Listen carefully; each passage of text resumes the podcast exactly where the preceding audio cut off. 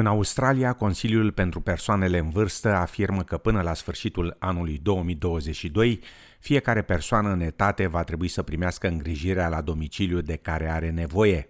Afirmația survine celor 148 de recomandări ale raportului Comisiei Regale în privința sistemului de îngrijire a persoanelor în vârstă în Australia.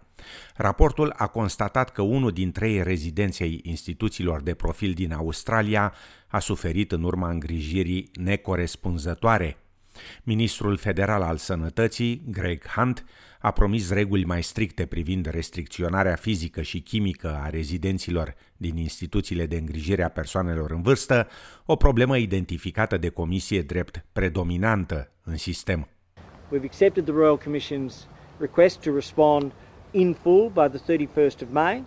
Uh, we will begin a governance training and funding program for, uh, we expect, 3,700 senior leaders across uh, boards and senior executive. Uh, we will put in place a new Aged Care Act, and uh, that will be a significant process, but it's based on a simple concept of respect for the individual. Primul ministru Scott Morrison a anunțat alocarea a 452 de milioane de dolari pentru îmbunătățirea sectorului și a promis mai multe fonduri în bugetul federal din luna mai.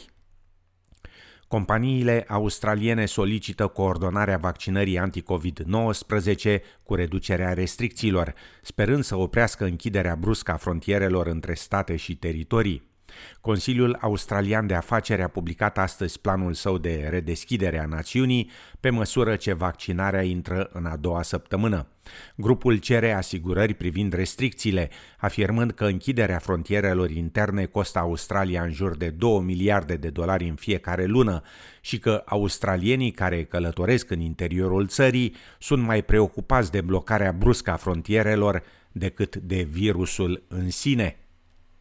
Numărul cazurilor de infectare cu noul coronavirus înregistrate la nivel global este din nou în creștere după șapte săptămâni consecutive de scădere, a anunțat ieri directorul Organizației Mondiale a Sănătății, OMS, Tedros Ghebreyesus, citat de agenția DPA. Este dezamăgitor, dar nu surprinzător, afirma oficialul OMS, precizând că tendința se manifestă în toate zonele, cu excepția Africii și a regiunilor Pacificului de Vest. Parțial, tendința pare să fie urmarea relaxării măsurilor de sănătate publică, a circulației variantelor virusului și a faptului că oamenii au lăsat garda jos, afirma acesta, adăugând că e regretabil că acest lucru se întâmplă la aproape trei luni de când unele dintre țările dezvoltate au demarat campaniile naționale de vaccinare. This is disappointing, but not surprising. We're working to better understand these increases in transmission. Some of it appears to be due to relaxing of public health measures, continued circulation of variants, and people letting down their guard. Vaccines will help to save lives, but if countries rely solely on vaccines, they are making a mistake.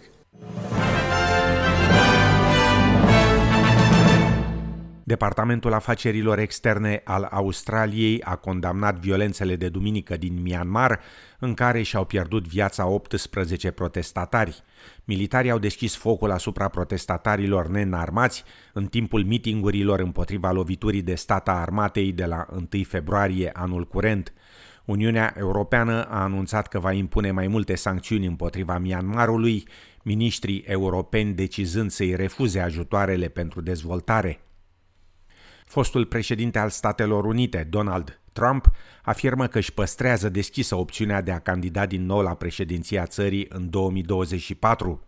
În prima sa apariție majoră după ce a părăsit Casa Albă, domnul Trump, în vârstă de 74 de ani, s-a adresat conferinței de acțiune politică conservatoare în Orlando, unde a îndemnat membrii Partidului Republican la unitate. We must stand tall in the party We have to do this. We have to stand tall as the party for law abiding Americans and others when they're in our country.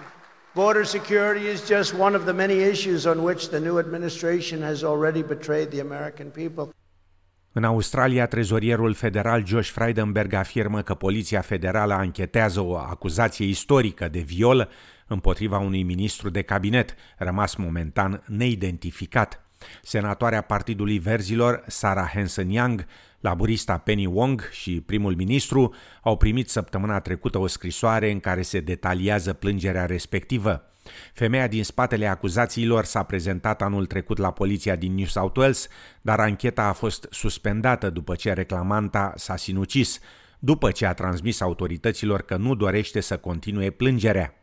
Trezorierul Freidenberg afirmă că procedurile legale trebuie urmate. I think it's really important here that we understand that people are entitled to the presumption of innocence. It doesn't matter what political party they come from, it doesn't matter what business that they work for, it doesn't matter what their background, their race, their religion. They're entitled to the presumption of innocence.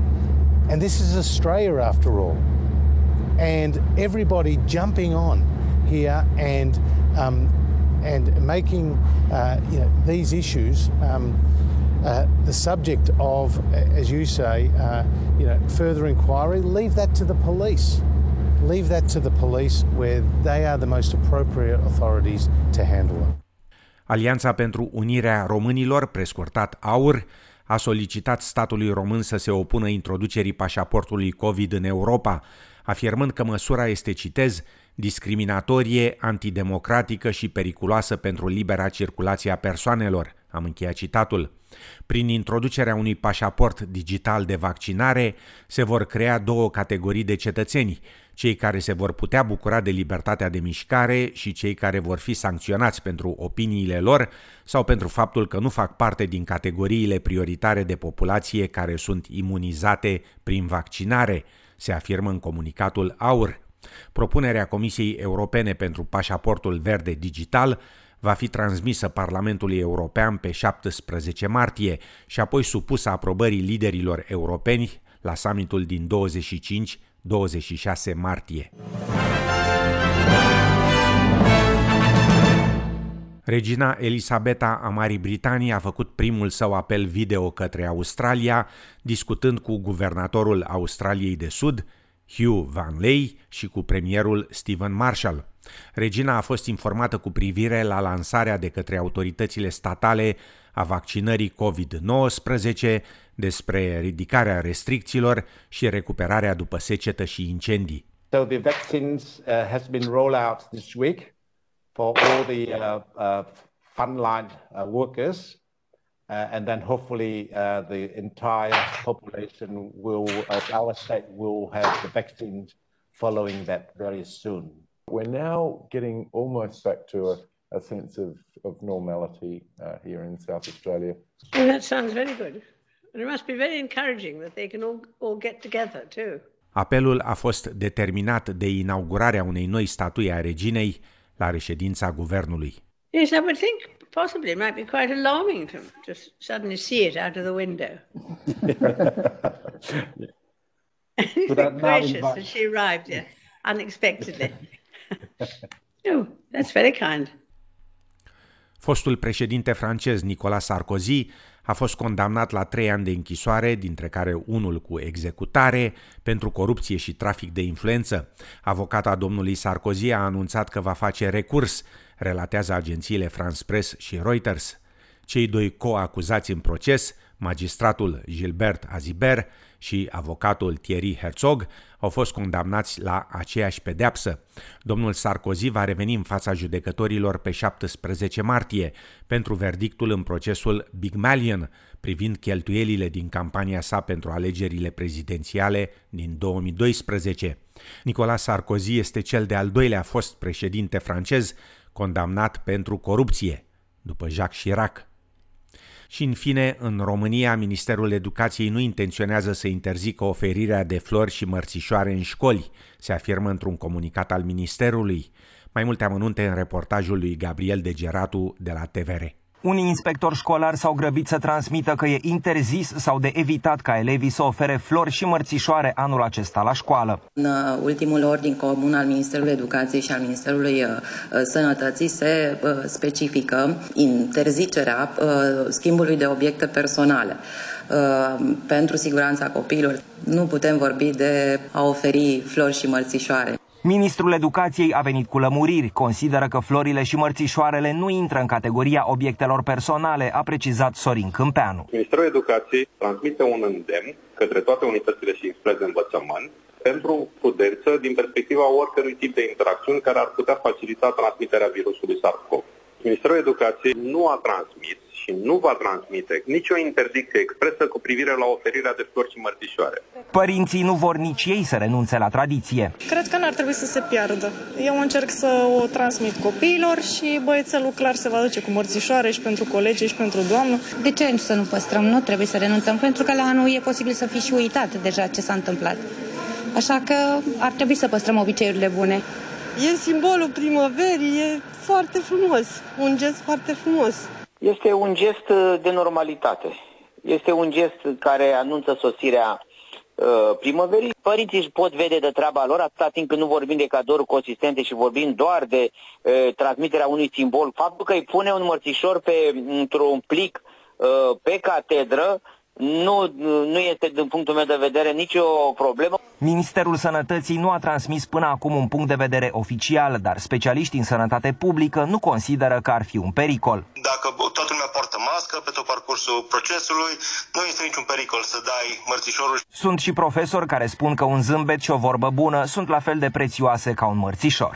În situația de față, eu aș zice că o urare nu ține loc de orice fel de uh, simbol. Indiferent ce vor alege părinții să facă, dacă își trimit sau nu copiii cu flori sau mărțișoare la școală, comercianții nu au speranțe foarte mari în ceea ce privește câștigurile de anul acesta.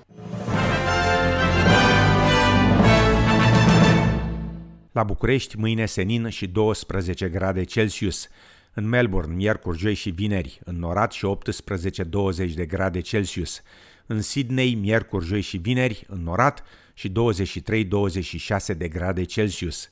La cursul valutar de astăzi, un dolar australian valorează 3,14 lei.